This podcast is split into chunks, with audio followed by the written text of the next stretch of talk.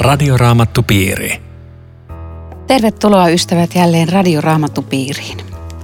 Kiitos, että olette olleet aktiivisia ja olette perustaneet paljon uusia ryhmiä ja olemme saaneet myös jälleen uusia kysymyksiä. Käykää meidän sivuilla www.radioraamattupiiri.fi. Sieltä näette arpajaisvoittajat joka kuukausi, radioraamattupiirit ympäri Suomea ja kysymykset ja vastaukset.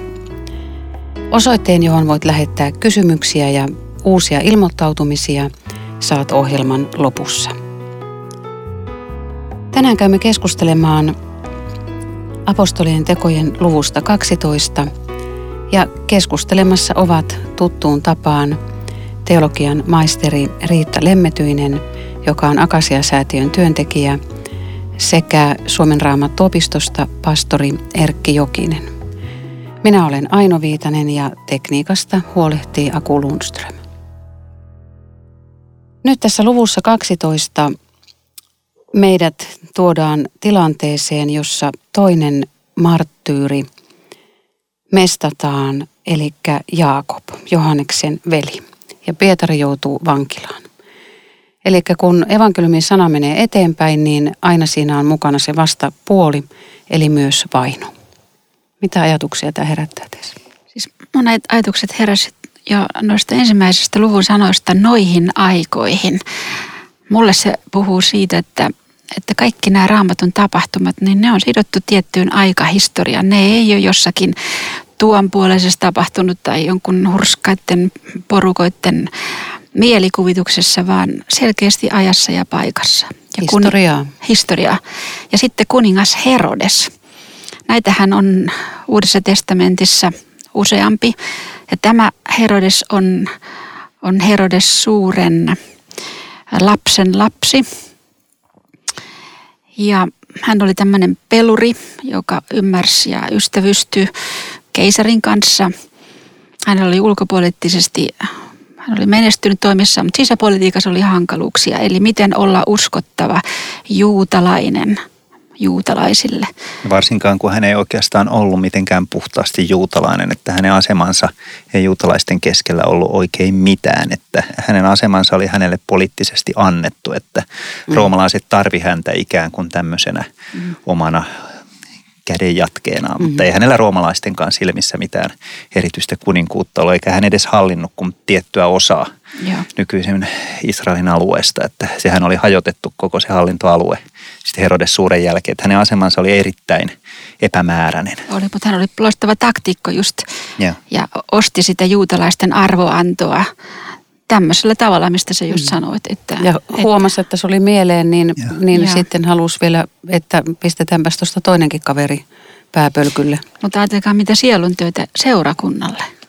Että oikein semmoinen ekstreem, että yhtäkkiä seurakunnan peruspilari on poissa.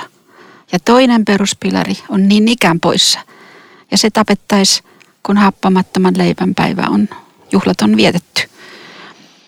Juhla tuli ohi seurakunnalla, että tietyllä tavalla tässä alkaa myöskin niin kuin tämmöinen pudotus, että ensin lähtee yksi opetuslapsista, toinen vangitaan ja ei ole mitään näköpiirissä, että juhlat jotenkin kristityillä jatkuisi.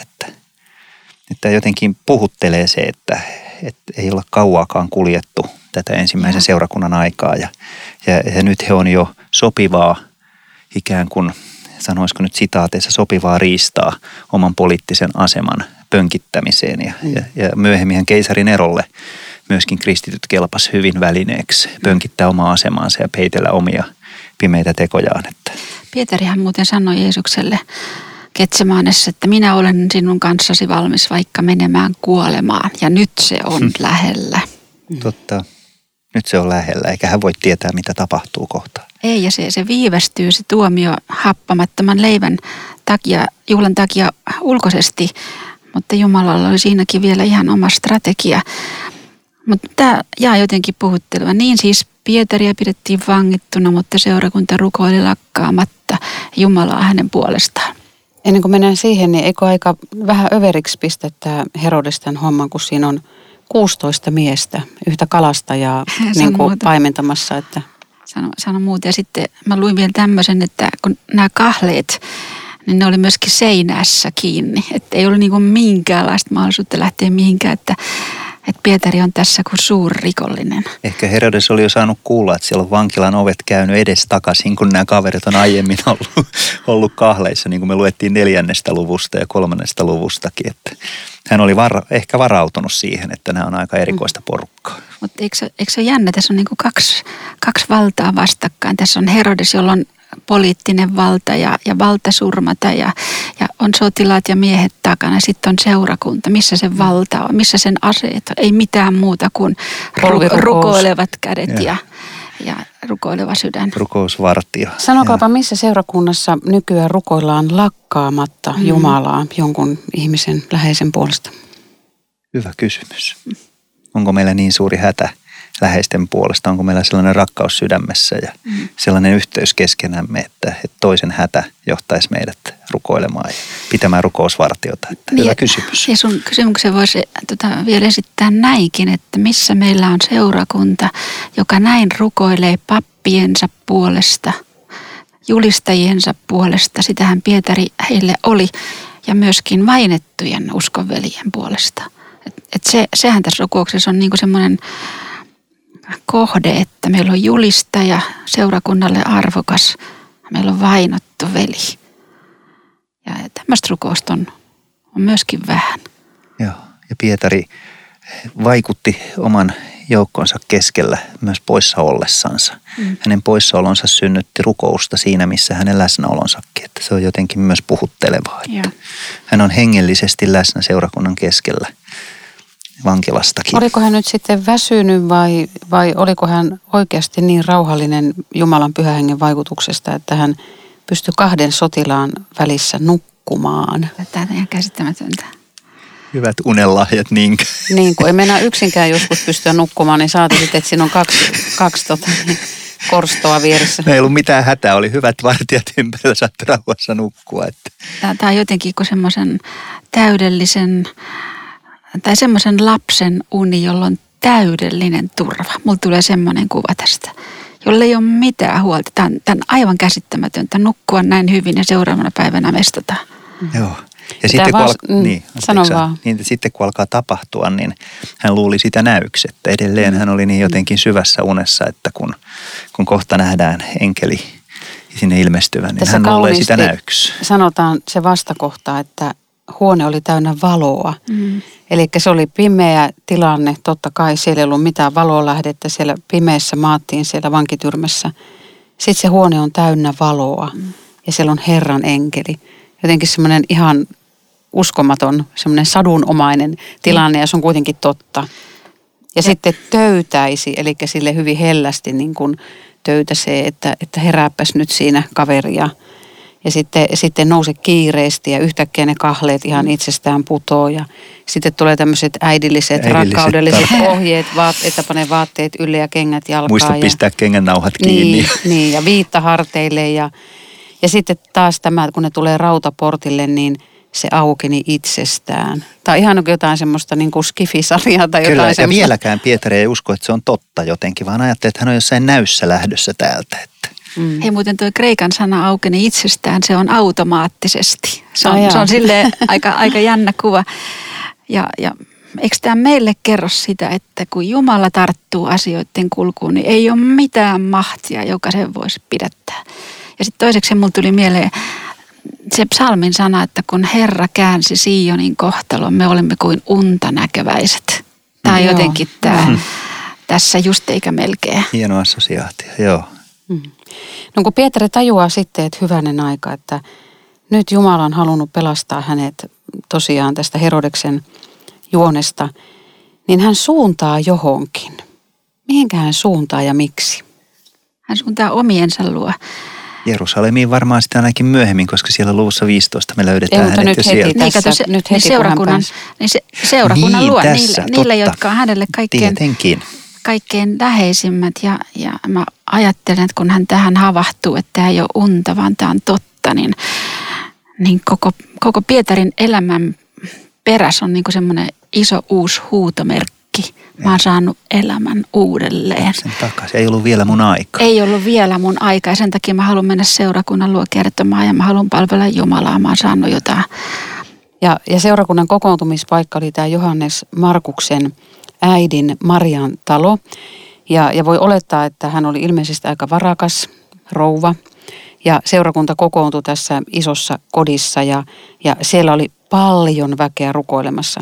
Ja Pietari tiesi heti suunnistaa sinne. Hän tiesi, että se porukka kokoontuu siellä talossa ja siellä ne rukoilee hänen puolesta. Ja nyt on selkeä ihme tapahtunut. Hän menee sinne 1,100 ja jää kolkuttelemaan sinne portille, kun ei mennä päästä sisälle.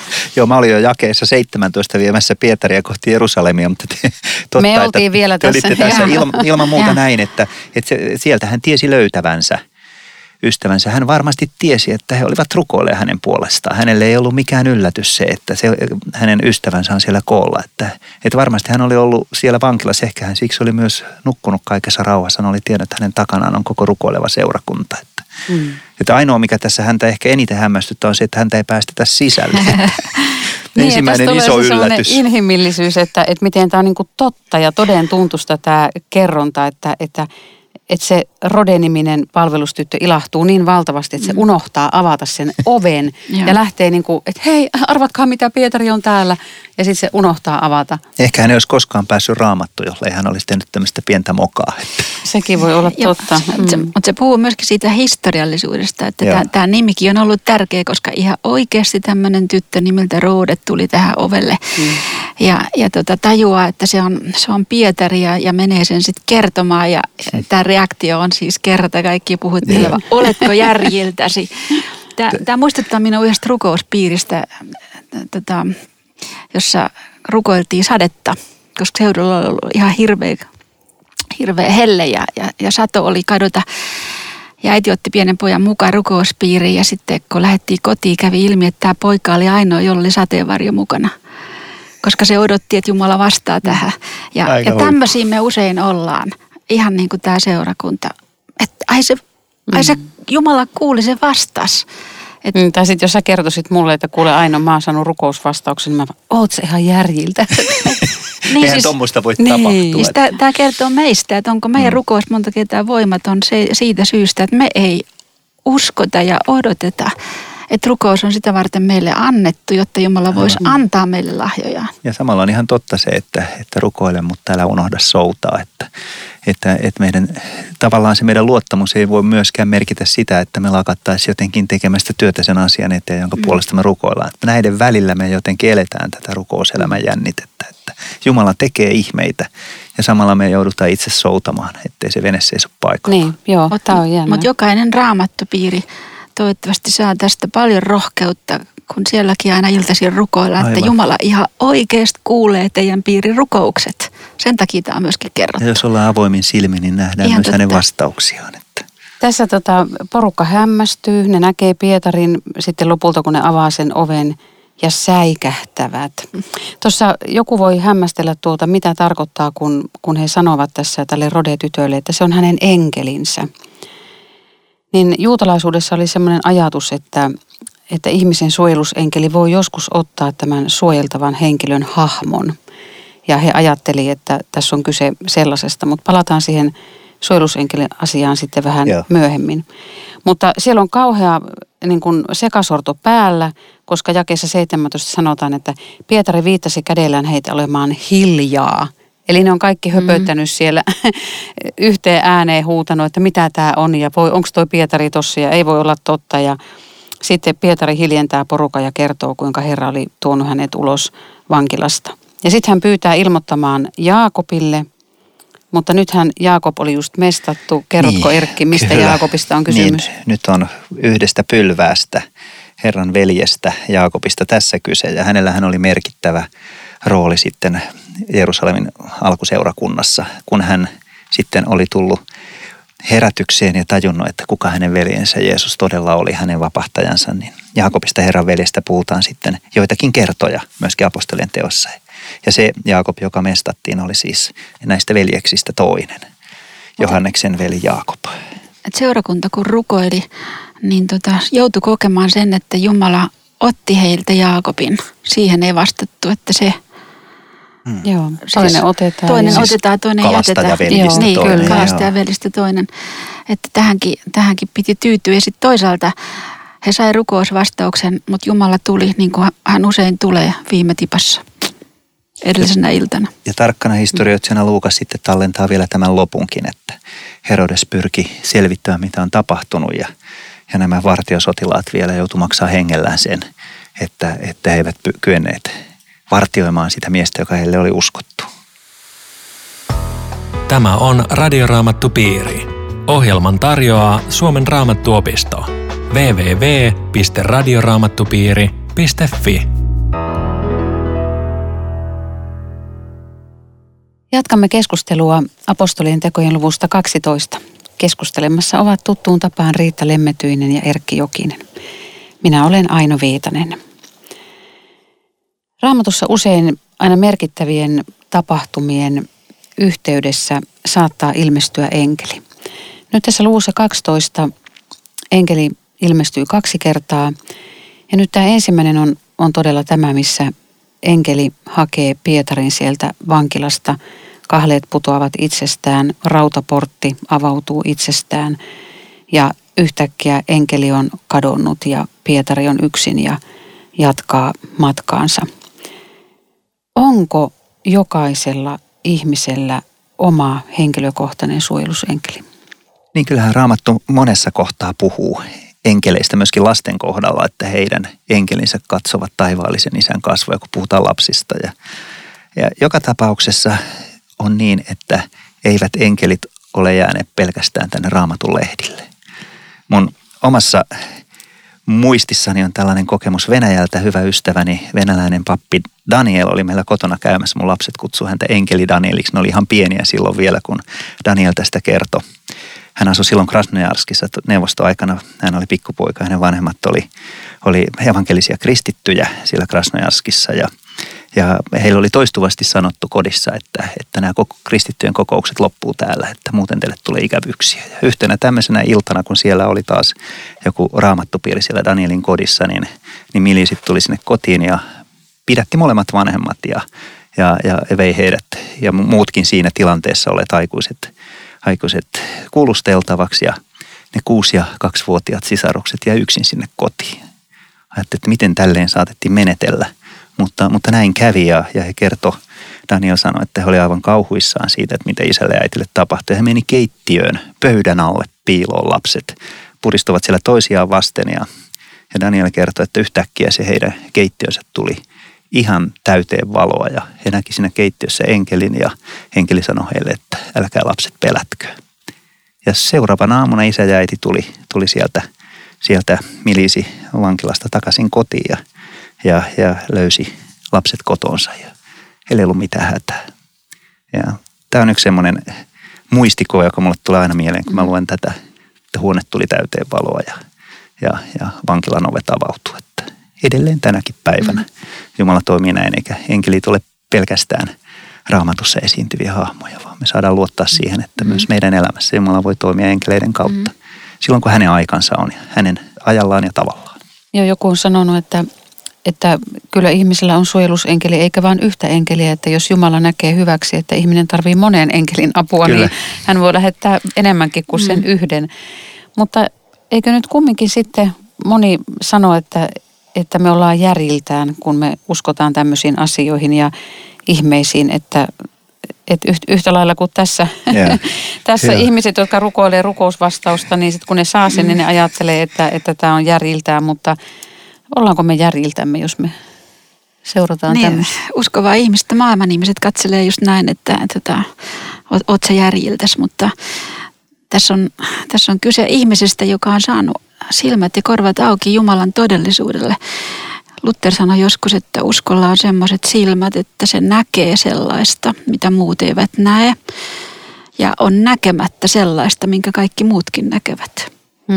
Hyvä. Ja tämä on, tässä kertomuksessa on jotain semmoista vahvasti. Ja ehkä tavallaan ollaankin sillä tavoin järjiltämme, että ei uskota, että ihmisen järki yksin pystyisi kaikki asiat ratkaiseen. Mm. Ja ihmisen järki riittäisi selittämään koko ihmisen oman olemassaolon ja sen kaiken sisällön ja tarkoituksen. Että sillä tavoin ehkä olemme suistaneet järjen yksinvaltiaan asemasta. Ehkä tässä kuitenkin on hyvä mainita, että tässä puhutaan enkeleistä, jolla ei ole mitään tekemistä tämän niin sanotun enkelipuumin kanssa. Mm. No toi on ihan hyvä kans sanoa ääneen, koska siitä on myös tullut tämmöinen niin kuin koriste, koristelubisnes. Että enkelit ei ole mitään niin kuin kiiltokuvakoristeita, vaan Jumalan taistelevaa todellisuutta, joka ei meille silmin näy, mutta jossain tilanteessa voi ratkaista jonkun asian aivan odottamattomalla tavalla. Palvelee Jumalan seuraajia. Kyllä. Niin ihmisen on monta kertaa helpompi uskoa johonkin enkeleihin kuin siihen, että Jumala toimii. Aivan. Ja siitähän tämä seurakuntakin vähän joutuu kiinni, että helpompi uskoa, että siellä on nyt enkeli kuin että siellä on Pietari. Niin. Toi on ihan hyvä myös muistuttaa tässä, että Jumala toimii todellisuudessa eikä vaan jossain niin kuin henkisissä sfääreissä. Että tämä uusi henkisyys saattaa myöskin muodostua sellaiseksi uususkonnoksi, joka eksyttää monia kristittyjä, että usko olisi jotenkin vain henkisyyttä. Ja Jumala toimii konkreettisesti meidän elämässä ja tässä maailmassa ja historiassa. Mm. Tai niin, että sitten on helpompi jotenkin uskoa enkeleihin ja harrastaa tämmöistä enkelikulttia ja oppia kuin se, että haluaisi tunnustaa omat syntinsä ja tulla Jeesuksen luo. Juuri näin. Mm. No aika raju on tämä kohtalo kyllä sitten, mikä näille tapahtui näille vartijoille, että ne telotettiin ilman sen kummempia mukinoita, että kaikki pääsi hengestään. Niin siis antiikissa vartija oli omalla hengellään vastuussa vangeista, kun sen sijaan kuningas Herodes ottaa ja lähtee, koska tämähän oli aika kiusallista hänelle tämä koko homma, niin hänellä oli linna Kesareassa ja hän lähtee nyt sinne ja häippäs, ettei kukaan kysy mitään kiusallista. Mutta sitähän ei tietysti voinut tietää, mitä siellä Kesareassa tapahtuu.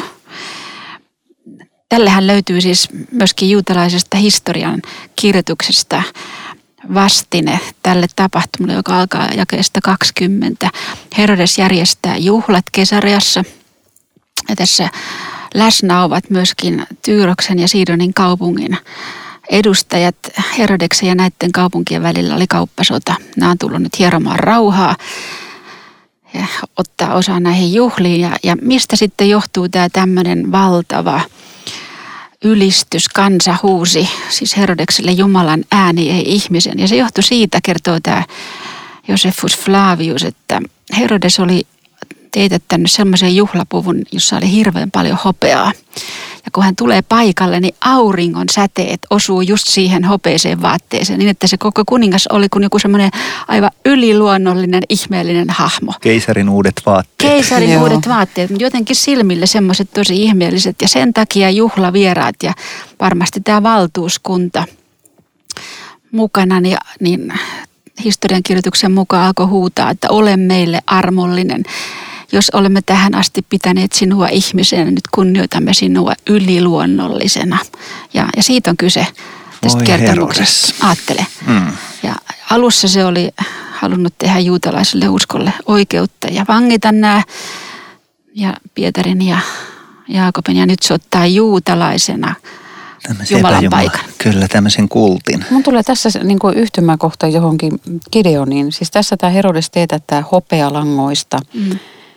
Tämän puvun, johon hän pukeutuu. Mutta eikös Gideonkin teetättänyt tämmöisen viitan, joka koitui sitten hänelle myöskin tämmöiseksi lankeemukseksi. Kyllä, se on totta. Joo. Se on jännä yhtymäkohta, mutta kohta me nähdään, miten tuossa seuraavassa luvussa, miten Paavali reagoi siihen, että häntä olisi haluttu ruveta kumartamaan Jumalana. Että tämä olisi ollut se viimeinen hetki Herodeksella jotenkin astua vielä alas siitä palvotusta asemasta. Älkääs nyt. Mutta hän päinvastoin, hän oikein paistattelee siinä, kunnes tapahtuu aivan odottamaton käänne. Joo. Ja hän saa sairaskohtauksen. Kerrotko Riitta, mitä tässä tapahtuu sitten, kun hän siinä on sitten, paistattelee siinä kansan vähän överiksi menevässä palvonnassa? Joo. Luukas toteaa näin, että samassa Herran enkeli löi Herodesta, koska hän ei antanut kunniaa Jumalalle. Mitä tämä sitten lääketieteellisesti tarkoittaa? Madot söivät hänet ja niin hän heitti henkensä, mutta joku tämmöinen tulehdus tai jotakin on ollut, johon tämän miehen elämä sitten kaatui. Kansalle ja kaikille läsnäolijoille tämä kertoi sen, mitä Jumala sanoo ensimmäisessä käskyssä, että minä olen Herra sinun Jumalasi, älä pidä muita jumalia. Kukaan ei jää rankasematta, joka ihmisestä tekee Jumalan, ja se tässä nähtiin. Mm. Ja tavallaan se valhe, mun tulee sitten toisaalta Ananias ja Safirakin mieleen tässä, että samalla hetkellä menetti henkensä, kun niin kuin suostui siihen valheeseen. Joo, ja jotenkin Luukas aivan kun loogisesti tästä jatkaa seuraavassa jakeessa, mutta Jumalan sana sai yhä vankemman jalansijan. Kun valhe ja petos paljastuu sellaiseksi, niin se tulee ikään kuin maaperäksi, josta versoo sitten myöskin uutta herätystä ja Jumalan sanan nälkää ja halua kuulla siitä, että mistä tässä asiassa oikeasti on kyse. Että tämä on ollut myöskin aika pysäyttävä varmaan monelle paikalla olijalle, että, ja pelottavakin kokemus. Vähän niin kuin myöskin muistetaan Ananiaksen ja Safiran kohdalla, että tieto tästä levisi ja pelko valtasi ihmiset. Että tällaista, ehkä myös tämän tyyppistä Jumalan pelkoa tässä ihmispalvonnan aikakaudessa meidän keskellä tarvittaisiin, että suostuttaisiin siihen, että me ollaan vain ihmisiä. Ja meidän ei pitäisi omaa ruumistammekaan palvoa eikä toinen toisemme ruumista, vaan antaa kunnia Jumalalle. Mutta tälle seurakunnalle varmaan semmoinen valtava uskon rohkaisu kaikessa traagisuudessaan, koska sehän koki itsensä jatkuvasti olevansa avuton ja voimaton ja vallanpitäjät vihaa ja aina vainotaan. Ja kuitenkin tämän kaiken keskellä Jumala osoittaa suurta valtaansa. Inhimillisesti se näyttää, että joku seurakunta, joka rukoilee, mutta siinä se voima on. Joo, tämä koko 12 luku on oikeastaan tämmöinen Jumalan vallan ja ihmisen vallan kohtaaminen ja törmääminen. Ja ikään kuin tilintekona on se jae 24, mutta Jumalan sana sai yhä vankemman jalansijan. Kaikesta huolimatta Pietari on vankilassa ja ollut vankilassa ja Jaakob, Johanneksen veli, on mestattu. Ja näyttäisi, että eihän tässä nyt kovin suurta niin kuin iloitsemisen aihetta ole. Ja kuitenkin siellä kaikkialla näkyy se, että Jumala vastaa rukouksia ja seurakunta vahvistuu. Ja toisaalta Jumalan enkelin tehtävä, että toisaalta enkeli auttaa kristityn Jumalan oman vapaaksi, että evankeliumin työ saa jatkua. Toisaalta Jumalan Herran enkeli löi Herodesta niin, että enkelillä on myös tämä tuomion tai kuoleman täytäntöönpanotehtävä. Joo, Jumalan ruoskana tietyllä tavalla tässä. Tämä luku on jonkinlaisia ekstriimejä täynnä, että luvun alussa Herodes tarttuu kristikansaan ja uskoviin, ja luvun lopussa Jumala tarttuu Herodekseen. Joo, kyllä. Hirveästi sieluntöitä. Ja viimeinen jae johtaa meitä sitten oikeastaan seuraavaan ohjelmaan, missä Barnabas ja Saul toimittaa avustuksen Jerusalemiin ja ottavat mukaan sitten Johannes Markuksen. Josta tulee mielenkiintoinen persoona sitten näissä seuraavissa luvuissa. Kyllä. Radioraamattupiiri. Tässä oli tällä kertaa meidän raamattupiirimme ja lähettäkää meille kysymyksiä, mielipiteitä, postia, ilmoittautumisia osoitteella Suomen raamattuopisto PL 15 02701 Kauniainen. Johdatatko meidät rukoukseen, Erkki? Kiitos rakas taivaan Isä Jeesuksessa, että sinä annat henkilöillesi käskyn varilla meitä kaikilla meidän teillämme. Saamme luottaa sinun hyvää huolenpitoosi ja myös siihen, että kuulet rukouksemme. Vastaat sinun hyvällä ajallasi ja hyvällä tavallasi meidän rukouksiimme. Siunaa meidän kaikki raamattupiirimme ja kristittyjen yhteys niin, että me voisimme olla avoimin sydämin kutsumassa uusia ihmisiä tämän pelastuksen osallisuuteen. Jää meidät kaikki siunaamaan Jeesuksen nimessä. Amen. Radioraamattupiiri. www.radioraamattupiiri.fi